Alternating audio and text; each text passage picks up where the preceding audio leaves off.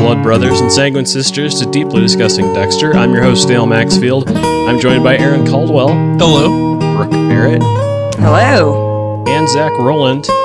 Hi. And today we're discussing Season 8, Episode 1, A Beautiful Day. On this episode, six months have passed. The show replaces Harrison with Folger's crystals. Deb has become a private investigator and investigates the privates of a jewelry thief. Dr. Vogel appears, along with video evidence of her and Harry creating Harry's code, and it's Scott Buck's penultimate writing credit on the show. What did you guys think of this episode overall? Pretty much your entire recap was better than this episode. Oh, boring. It's boring. I, I didn't uh, like this episode I at would've- all. It starts off a terrible season, and we should all be ashamed. I don't think it's that bad, honestly. Yeah, I don't think it's. I didn't think it was that bad. I kind of enjoyed some parts of it, um, but I also think that you could have said uh, that she investigates his uh, family jewels. yeah. Disappointed you missed that opportunity. I I've turned private investigator around. It was a whole different approach. I know, I know.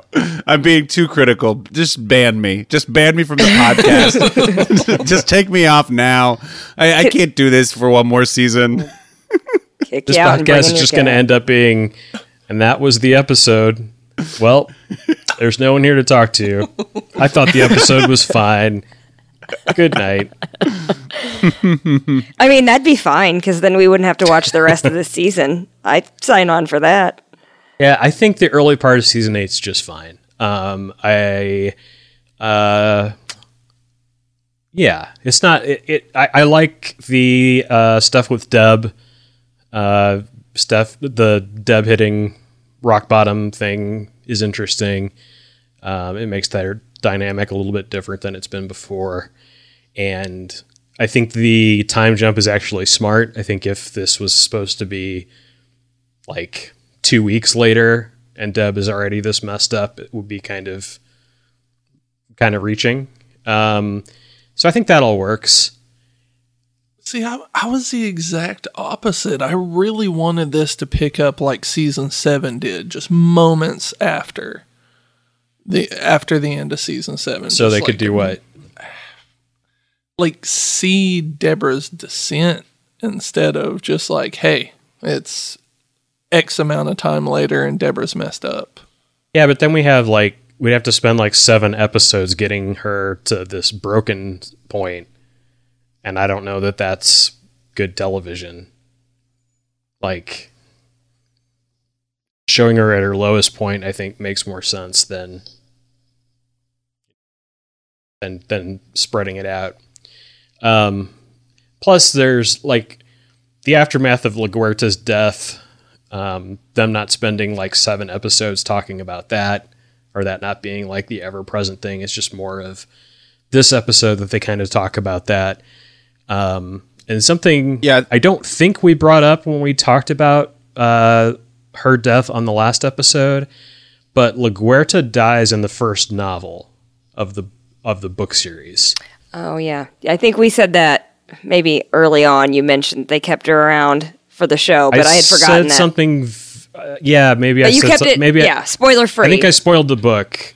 yeah. I think I spoiled the book before and said Yeah. LaGuerta didn't survive season one, but yeah. um, and she doesn't she doesn't die in the same way in the book.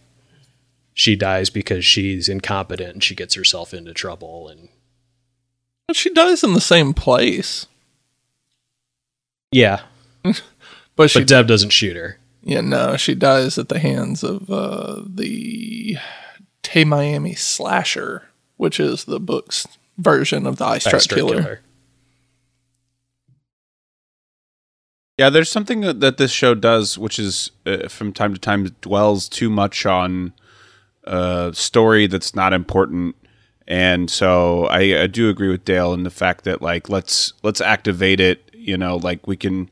I, I think we're if we've watched this long, we we're okay with just Deb being in this place as Yeah. opposed to necessarily like them trying to figure out like did LaGuerta actually get killed by the guy who you know was in the crate and that stuff? Like is there deeper like they they could just get caught up on so much and I like that they just decided to move forward and not dwell on certain points of it so that you know Well- they're they're ready to rock and roll. it's more engaging for the audience too because we have to say we have to put the pieces together of what happened between then and now you know? And there are right answers that the the show confirms like you know LaGuerta's death is not a mystery as far as Miami Metro is concerned like they went ahead with Dexter's plan and you know that that's what happened to LaGuerta as far as everyone's concerned. Um, the Deb thing, like by the end of the episode, we know that she joined this PI firm, and we know that she's been leaning on Quinn for help, and that she's not really talking to Dexter. And the very first scene that we see of her, she's doing drugs and hooking up with a criminal. So, like we we have those pieces to put together between what we saw last season and what we're seeing now. Um, again, rather than it being something that they literally show us over the course of however many hours of the show. Yeah. I mean, I agree with what Aaron's saying as far as that was such an intense scene to end on, and it would have been interesting to see the direct aftermath. However, there wasn't enough to do with it to make it worth that to kick off. We can do a lot more fast forwarding, seeing the true damage that's been done done to Deb rather than the gradual progression, which would have been a little slow to see. Yeah. I mean, I think we missed out on Dexter and Deb trying and failing to cope with it, and Deb walking out on her job and blaming it on LaGuerta's death. Like, all of these things are relayed to us through the exposition of the show. Um, we just don't watch them play out in real time. So, but it starts with a tranquil nylon guitar playing "What a Wonderful World." A montage shows Dexter back to his usual routine. Six months have passed since the events of season seven. Hannah's orchid dies dramatically when another girl takes her top off in Dexter's room. It was a, it was a good visual, but I also thought it was hilarious. Like we see we see a strange woman like taking her clothes off in Dexter's room, and Dexter looks over and like the entire blossom of the orchid just falls off. The flower onto the droops. yeah. Sad orchid. Dexter and Harrison show up late to Batista and Matthews dedicating a park bench to LaGuerta. Quinn, Masuka, Batista, Dexter, and Detective Black Lady, um, as I call her now. Um, I did look up who, what her actual character's name is, and it's it's Miller, but um, we are just gonna keep calling her Detective Black Lady because they never really say her name on the show. Um, but they all talk about how stupid the bench is. Deb is conspicuously missing. LaGuerta's death drove Batista to return to the force from the retirement bar and grill. I feel like that um, that pedal falling is like that. Uh, two things. One, it's like the Beauty and the Beast, where like the rose petals falling. Yeah. and like it's kind of it's kind of funny, like a, a weird analogy. Um, so now Dexter has al- to be the beast. yeah, and then uh, he's always going to be that beast. And then also, what is it? Uh, I think How to Lose a Guy in Ten Days, where she's like, "You destroyed our love fern," which is kind of like very similar. the love fern is a fantastic reference. I, I appreciate Yeah. that. Yeah. Yeah. I just thought it, I just just, a, just such a silly little thing, but so funny in, in what they're doing with it. Aren't you aren't you so excited that they spent so much of last season with the retirement bar and grill and now it's just gone. Gone. It's just gone. Well, it's Yeah. not like they still hang out there. Lasted as long as LaGuerta and Angel's marriage. Yeah. He keeps well, like, ah, well, go oh, ahead. he keeps having these like mini midlife crises that lead to very short-lived major plot points. Yeah, like his Smokey and the Bandit car. Yeah. He and Quinn get like stoned. Right. I mean, this whole this whole thing too with uh, Batista is like, it's very strange because of the Bard and Grill thing, but then also I don't think we even know this yet, but like he's back, you know, like he doesn't retire clearly, and uh, and we know then he eventually he gets promoted, and so it's like when do you have time? Like to, to do all of this stuff. I mean, I don't know. It's just it seems so strange that they would pile so much up on him this last season as opposed to having him just like let let him have some fucking freedom for once. Let him just enjoy retirement and then have him be like the old wise sage where they like go to him at the bar every once in a while and he's like la passion, you know? Yeah, but from a from so here's why they had to bring him back because LaGuerta and Deb are both gone. So Yeah. somebody needs to be there to be like in charge of Miami Metro. You mean they wouldn't just bring in a random new person in the last season just, you know, I feel like Masuka could lead. Masuka could lead. They should promote Detective Black Lady and actually call her something. Lieutenant Black. Give Yeah, her a name. Lieutenant Black Lady. yeah. Um, Remember Just when strange Batista choices. had a kid? Like they haven't Yeah. mentioned his kid in like three years. He's he Oh, might be shit, a worse yeah. father than than Dexter. Yeah. He's not worse than Dexter, though. He's not. Better absentee than just as bad as Dexter. Yeah, Dexter didn't notice that his son is a completely different person. right. Yeah. I that, that's a Jamie pretty like big brought fail. the wrong kid home and just hasn't said anything about it. This is fine. Your name is Harrison now. um, Deb does a line of coke in front of a guy wearing boxers and a chain. She appears to be working undercover, but she also appears to be having sex on the regular with the bad guy. Dexter searches Deb's beach house. He finds bottles of Xanax, Paxil, Adderall, and some weed strewn about. Dexter goes to Delaway Industries, a PI firm that Deb is now working for. Deb is working as skip trace on a guy named Briggs. At a murder scene, Batista offers Detective Black Lady LaGuerta's clothes. The body's head has been cut open and a piece of the brain was removed with a melon baller. Um, there is a hilarious, um, I think, unintentional joke um, here where he offers her the clothes and she's kind of weirded out by it. And he's like, Oh, no, I understand that they wouldn't be your style. Um, LaGuerta was much more colorful. Now he's saying this to Detective Black Lady. Um, by the time the word colorful is coming out of his mouth, the camera has panned so she's no longer in the shot on its way to showing us where the murder scene is. So it's this really weird thing where we don't get to see her reaction to him saying that LaGuerta was more colorful than this. I envision that she just walked off. like by the time he says that, she's like twenty Well, it feet should away. it should pan over and you just should hear gunshots. just start shooting at him.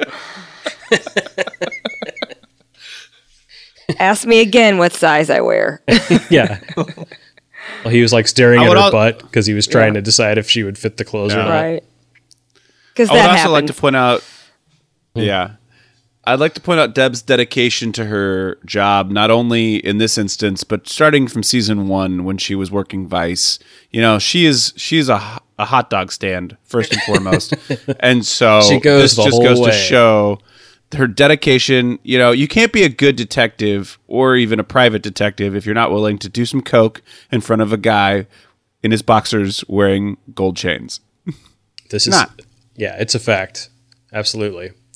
At that scene in Delaway Industries was uh, Sean Sean Patrick Flaherty. Uh, was he or Flanery? Was he introduced in that scene, or does he show up later?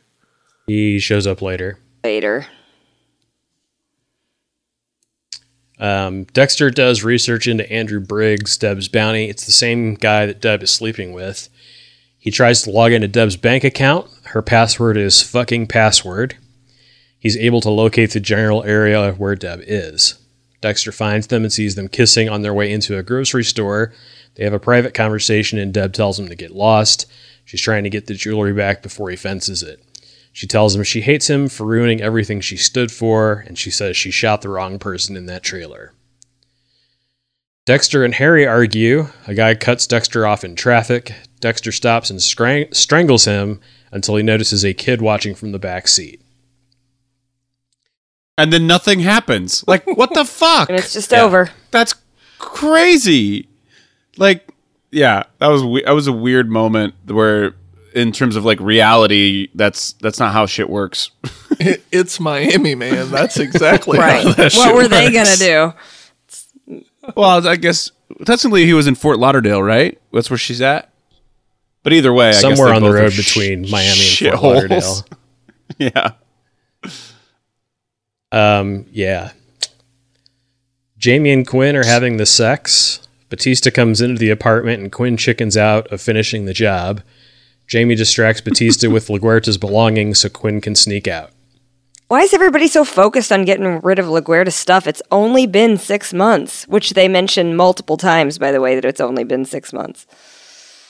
It's just uh, Angel that wants to get rid of it, and I guess it's like all, like taking up space in Angel and Jamie's house.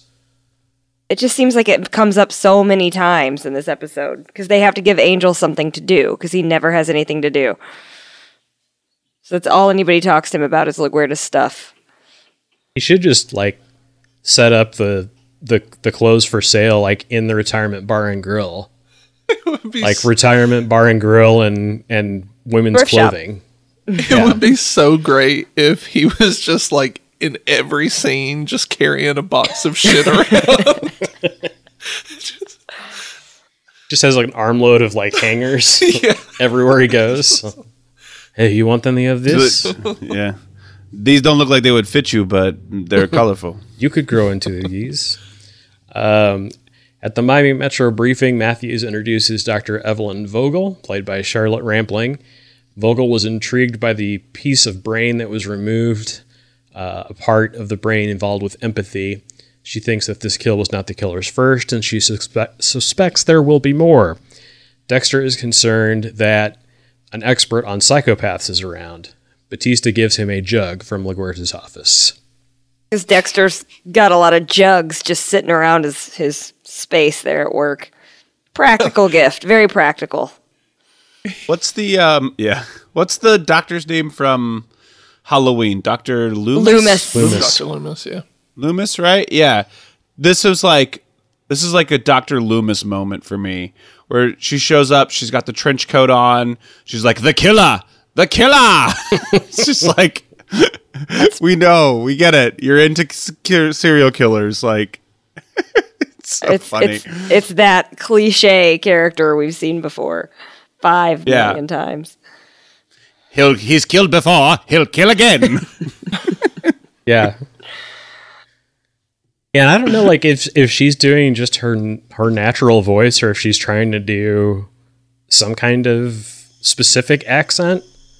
Um, but it does kind of sound weird, like like she slips into a kind of German sounding accent every once in a while, and then the rest of the time it's the normal British accent you would expect. yeah. But yeah, it's it's strange. Uh, Briggs hears from his buyer and shows Deb a piece of the jewelry. Deb calls Quinn to see if he can find out anything about the fence, El Sapo. Vogel summons Dexter to the morgue. She asks what Dexter's take on the case is. She tells Dexter they both chose murder as their professional interest. She gets closer to Dex and asks about the Bay Harbor Butcher, James Doakes. She talks about how the Bay Harbor Butcher was definitely a psychopath, but it doesn't sound like Doakes was. Vogel seems to be talking about the code, and Dexter attempts to throw her off the scent by saying that Doakes probably killed the criminals to get away with it longer.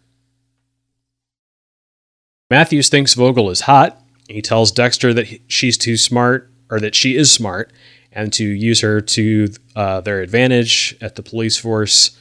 Free help is always appreciated.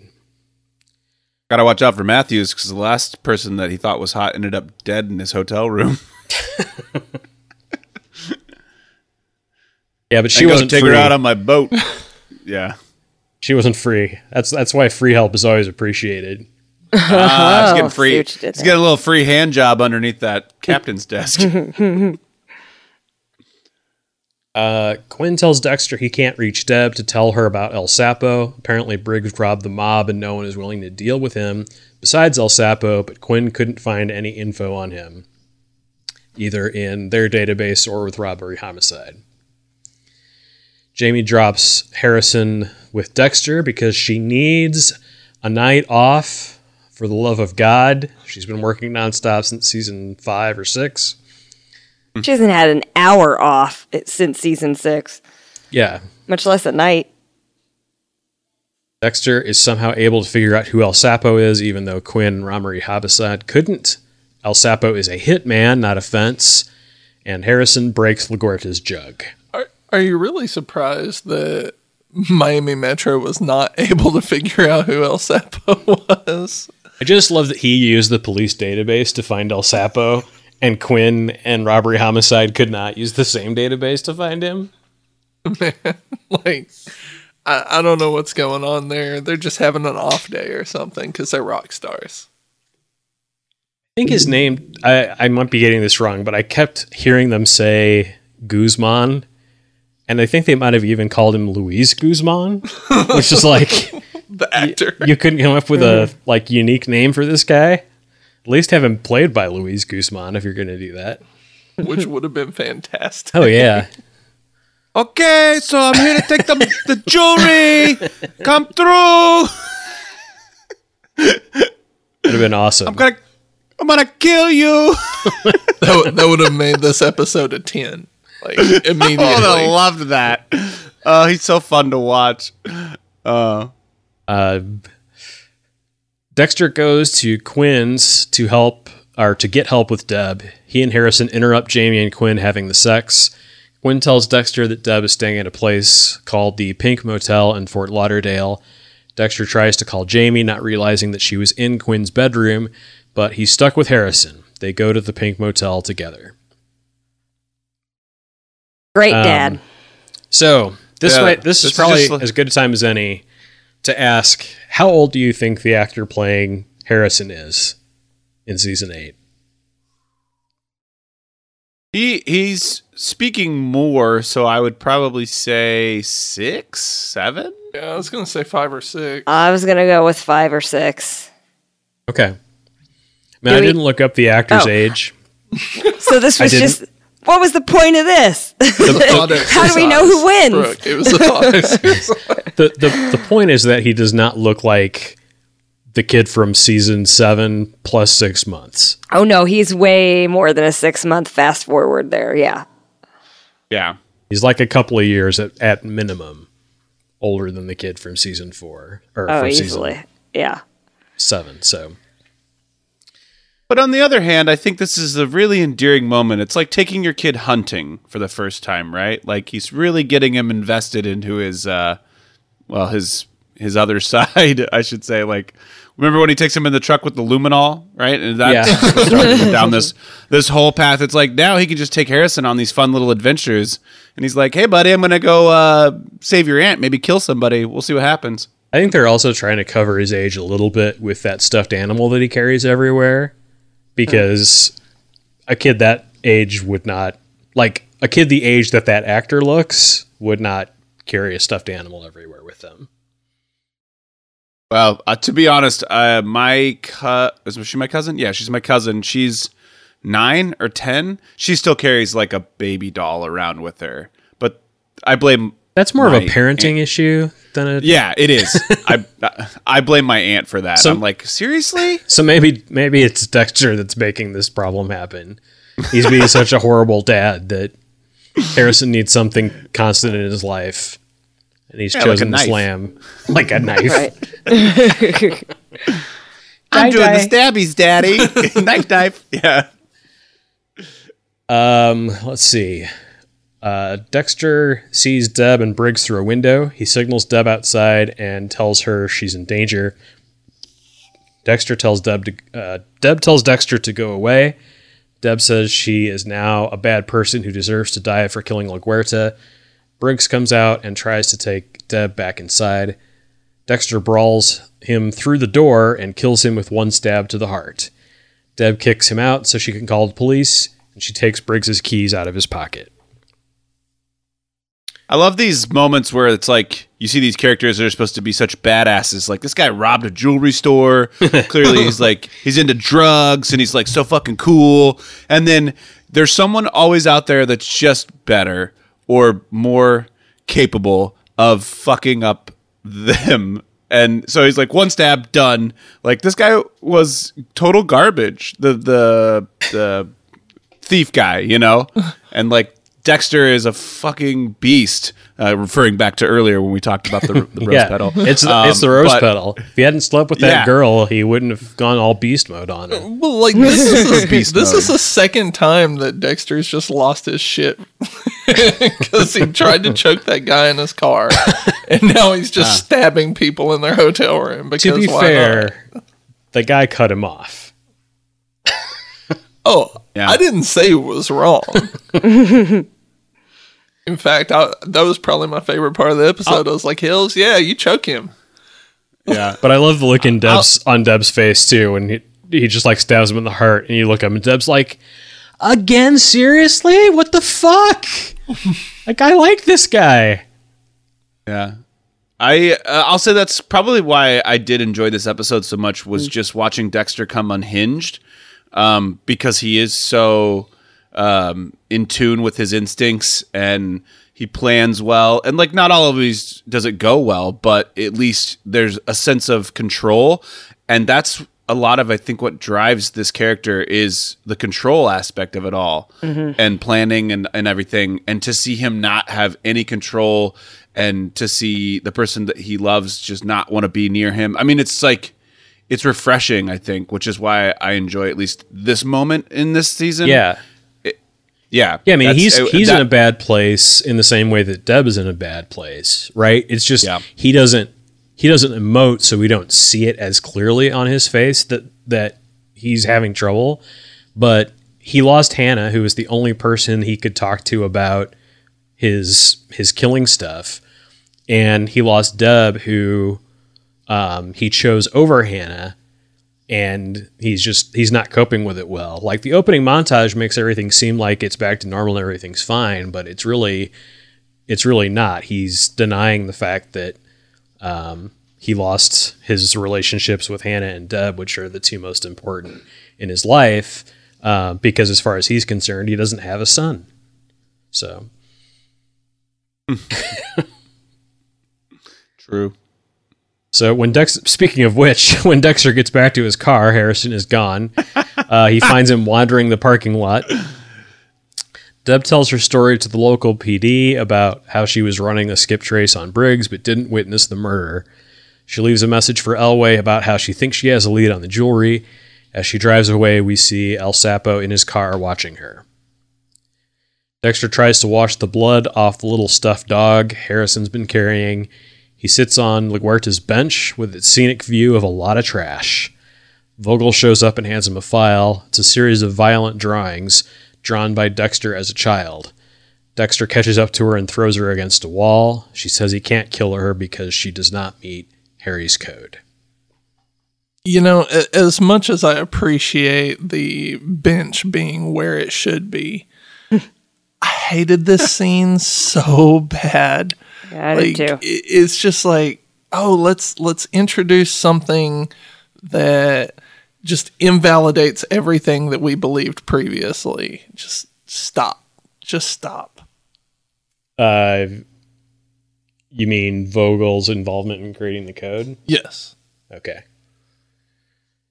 Yeah, I mean, I think um, it, it it it may be a wash for me because Dexter sitting on LaGuerta's bench and observing all the trash around it um, made me laugh out loud. So Definitely. it's like, hooray! He was. I think it was Masuka that said you can get these at Home Depot. so, not much of a tribute. Uh, She was a damn good detective. yeah, I hope that's what it says on the, her bench. It says uh, Maria LaGuerta, damn good detective, very colorful. Colorful clothing. full of la pasión. More colorful than Detective Black Lady. Uh, this was directed by Keith Gordon, who directed 10 episodes across all but seasons 6 and 7. This is his first episode back since season 5, episode 10 in the beginning. It was written by our good pal Scott Buck. His previous episode was the last one, the season 7 finale. Scott Buck wrote 18 episodes, three per season, until taking over as showrunner in season six and writing two episodes per season from then forward. What was the best line of the episode? I went with fucking password. Same. that was also my choice. I actually went with um, when they're looking at the uh, victim with his brain missing, Batista asks Dexter, like, why would somebody do this? And, and Dexter just like, fucking people are crazy, man.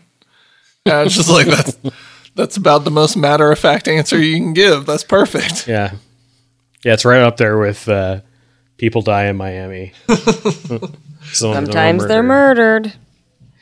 How about the worst line of the episode? What size do you wear? Hmm.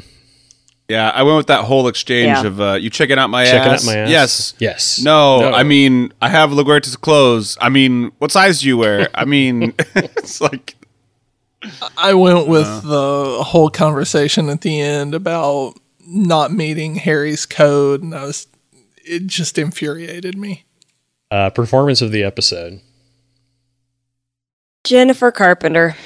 She, she's pretty good, Definitely. acted all coked out. I mean, I'm gonna have to give it to Jamie. She finally got a night off, Or and then she Yeah. got off or Yeah. didn't get off.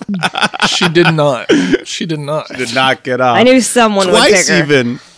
She got frustrated twice in this episode. Yeah.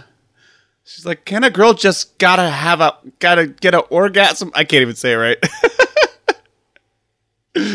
Yeah, I uh, yeah, it, it would be pretty hard to argue against Jennifer Carpenter for this episode. But that is it. Thanks for listening. Thanks for participating. We'll see you on the next Deep Blue Discussing Dexter.